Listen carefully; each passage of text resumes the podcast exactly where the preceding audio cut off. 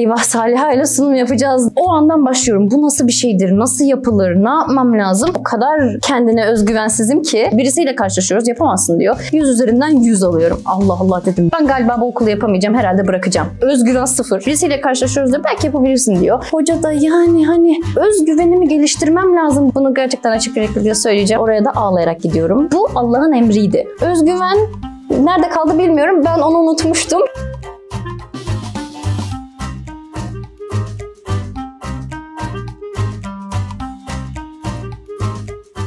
Bir Tanıdık Blog YouTube kanalına hoş geldiniz. Bir Tık Özgüven Projesi'nin bu bölümünde Saliha Büşra Selman Adıyaman'ı ağırlıyoruz. Saliha abla hoş geldin. Çok teşekkür, Teşekkür ederim. Hoş kabul ettiğin için. Nasılsın? Teşekkür ederim. İyiyim. Siz nasılsınız? Biz de iyiyiz. Çok teşekkür ederiz. Ee, ilk sorumla başlamak istiyorum. Sence özgüven ne demek ve bunun senin hayatındaki karşılığı ne? Kendine güven olarak sanırım söyleniyor. Aslında çocukluğumdan beri bende olmayan bir şey olduğunu söyleyebilirim. Aslında dışarıdan baktığımızda böyle her adımında maşallah çok özgüvenli bir profil çiziyorsun bizim için. Ama demek ki insanın kendi yaşadığı tecrübe çok daha farklı oluyor. Birazcık o belki çocukluğundan sonra yaşadığın e, süreçleri sorabilirim. Aslında çocukken çok çok içine kapanık, çok çekingen bir çocuktum. Hatta babamın bu böyle olmaz, bir şey yapmamız lazım diyerek beni hafiften zorlayarak karate sporuna göndermesiyle sonuçlanıyor bu süreç. Oraya da ağlayarak gidiyorum. Bu süreci aşma yolculuğum benim için hayatta başlamış. Ama mesela ortaokulda sınıfın en arkasına oturup en arka, en köşeye. Çünkü eğer hoca bir şey söyler de beni görür, sen kalk cevap ver demesin diye en arka sırada oturuyordum. Sonrasında hani çocukluğumdan başlayıp karatede biraz aşmaya çalışarak ortaokulda da devam edip tabii ki de üniversitede de kendini buldu bu. Arkadaşlarım benimle birlikte sunum yapacakları zaman böyle eyvah Saliha ile sunum yapacağız diye böyle biraz endişelenirlerdi. Çünkü böyle 3 ay öncesinden çalışmaya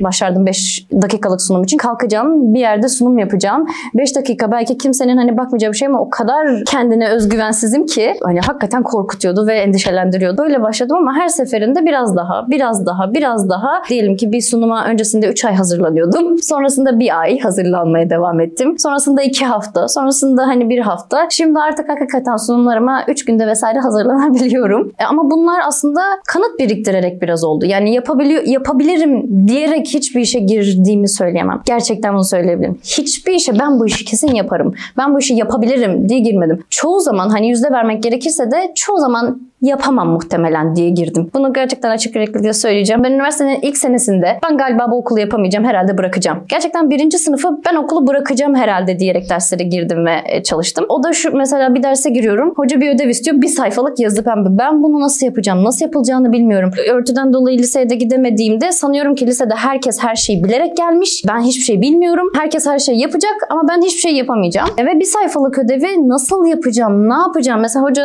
dersin başında işte bir dönem sonu ödevi olacak. 3 sayfalık bir şey yazmanızı istiyorum diyorsa o andan başlıyorum. Bu nasıl bir şeydir? Nasıl yapılır? Ne yapmam lazım? Hocaları zaten sürekli hocam bu nasıl yapmam lazım? Ama hocayı da darlamadan önce kütüphane. Bir şey yazıyorum ve çıkan ne varsa kütüphanede okumaya çalışıyorum. Tez indiriyorum. Hani 3 sayfalık ödev için 100 sayfalık, 200 sayfalık tezler okuyorum. Hatta onları da çıktısını alıp hocaya götürüyorum. Hocam bu ödev için bunları okuman faydalı olur mu falan. Hoca da yani hani ben sana hani düşüncelerini yaz dedim hani bu konuyla ilgili. Hocam ben nasıl yapacağım bilmiyorum ama bunlar faydalı olur mu falan. Yani sana bir zarar gelmez hani okumaktan falan diyor. Ve o şekilde aslında çalışıyorum. Aslında özgüven diye düşünürsen ya ben bu ödevi yaparım değil. Ben bu ödevi yapamayacağım. Ne olduğunu bilmiyorum. Nasıl yapabilirim onu da bilmiyorum. Bu sırada hala bir şeyler de yazıyorum. Ve sonra diyorum ki en azından hocaya ayıp olmasın diye bu ödevi vereyim. Demesin ki yani hiç ödevi yapmadı, kale bile almadı bizi demesin. Bir şeyler karalayıp emeğimi görsün en azından çabaladığımı görsün ayıp olmasın. Ben zaten yapamayacağım. Hani herhalde birinci sınıftan sonra bitti bu iş diyerek ödev teslim ediyorum. Yani bir puan mı verir, iki puan mı verir bilmiyorum. Sonra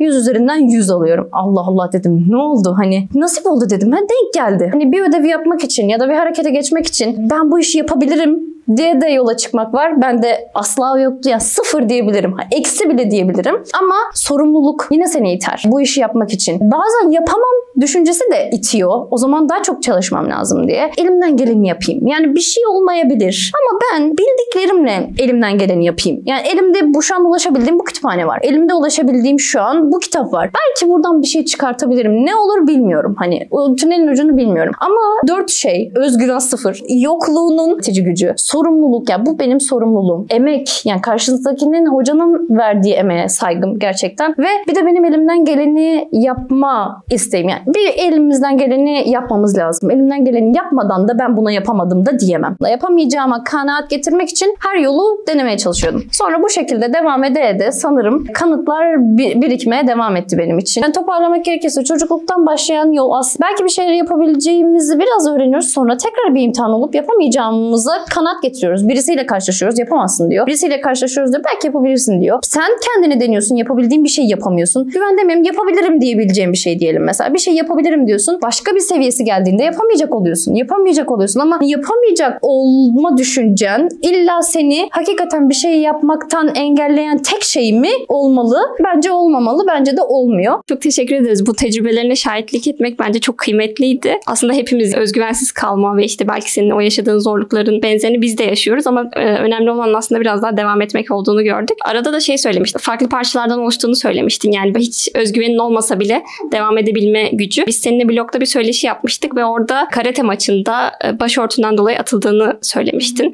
Gayet de küçük bir yaştasın yani ve o sürecin belki sonra lisede başörtüsünden dolayı yaşadığın zorlukların bu noktadaki özgüven yolculuğun nasıldı? Küçük bir yaşta daha zordu tabii ki. Yani kendine güven konusunda zaten dediğim gibi baştan beri böyle parlak bir özgüven konusu e, söz konusu değildi. Ama kendime güvenmesem de Allah'ın emrinin ne olduğuna dair inancım tamdı. Bu Allah'ın emriydi. Hani o yüzden de ve ben çocuk denilebilecek yaşta bile bunun Allah'ın emri olduğu ve bunu benim yaptığım şeyin doğru olduğunu biliyordum. Evet toplum tarafından bunun o sırada sistem tarafından bunun kabul görmemesi bizim hiç duymadığımız bir şey de değildi. Aslında hani Kur'an'daki hikayelerde her zaman inananların, inançları doğrultusunda hayat yaşamak isteyenlerin bu şekilde engellerle karşılaşması bilmediğim, yine bilmediğimiz bir şey değildi.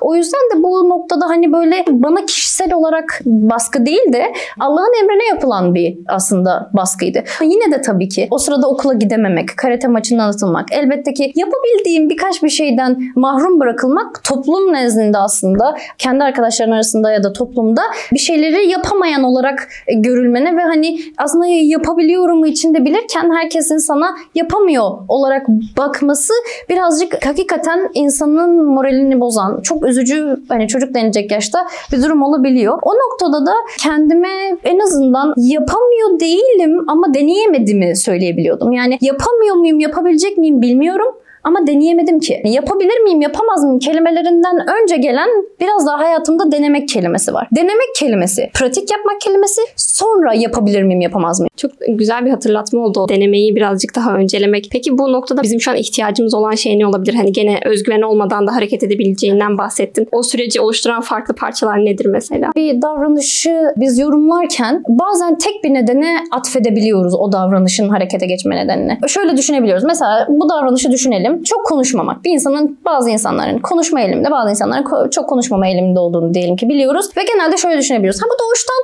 ya da bunun annesi babası da zaten böyle. O öyle olmuştur. Ya doğuştan ya çevresel gibi böyle bir düşünme eğilimimiz olabiliyor. Ama aslında biyopsikososyal model diye bir yaklaşımımız var. Bu da şöyle söylüyor. Evet insanın kendinden getirdiği bazı eğilimleri, bazı yatkınlıkları vardır. İçe dönüklük diyelim buna. Hakikaten çok konuşmaya yatkınlık oluşturmuyor. Sonrasında ailesinde de diyelim diyelim bu şekilde çok teşvik edilmiyor. Hakikaten böyle bir süreç sonrasında belki biraz çekingenlikle ilişkilendiriliyor. Sonrasında da hakikaten e, bu dışarıdan özgüvensizlik olarak görünüyor ama biz alttaki nedenini bilmiyoruz. Belki mesela hakikaten sadece yatkınlık ve sadece çekingenlik. Sonrasında bir kişi yatkınlıkları, anne baba, büyüdüğü çevre, içinde büyüdüğü toplum hani daha çok komşu ve hani daha e, kültürel şeyleri de söyleyebiliriz. Bu birazcık e, farklı toplumlarda farklı şekilde olabiliyor. Bazı toplumlar senin düşüncen ne, senin düşüncen nedir diye daha böyle çocukları eğitim süreçlerinde bile buna kendi düşüncelerini belirtmeleri noktasında teşvik eden ödevler verilirken biz daha çok çoktan seçmeli. Bu doğru bilgi hangisidir diye eğitim sürecinden geçiyoruz. Ve sonrasında da kültürümüzde de bilgi, düşünceyi söyleyebilme biraz daha deneyimle, yaşla gelebilen bir şey olduğunu belki düşünebiliyoruz. Kültürün de bunu erken yaşta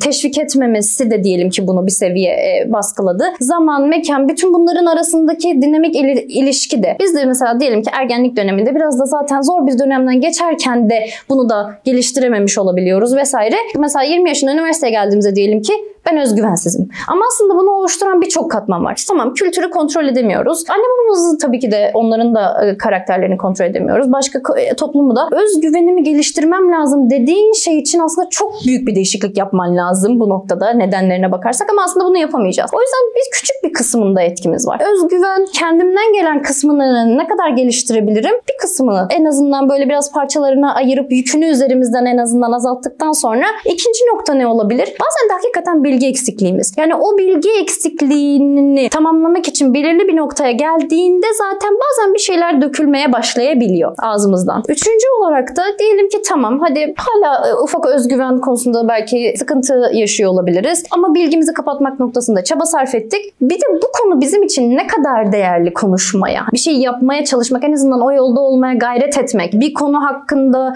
görüşümü beyan etmek istediğim konu ne kadar değerli ki benim bunun için çaba göstermem. Aslında değerlere birazcık bağlayacağım.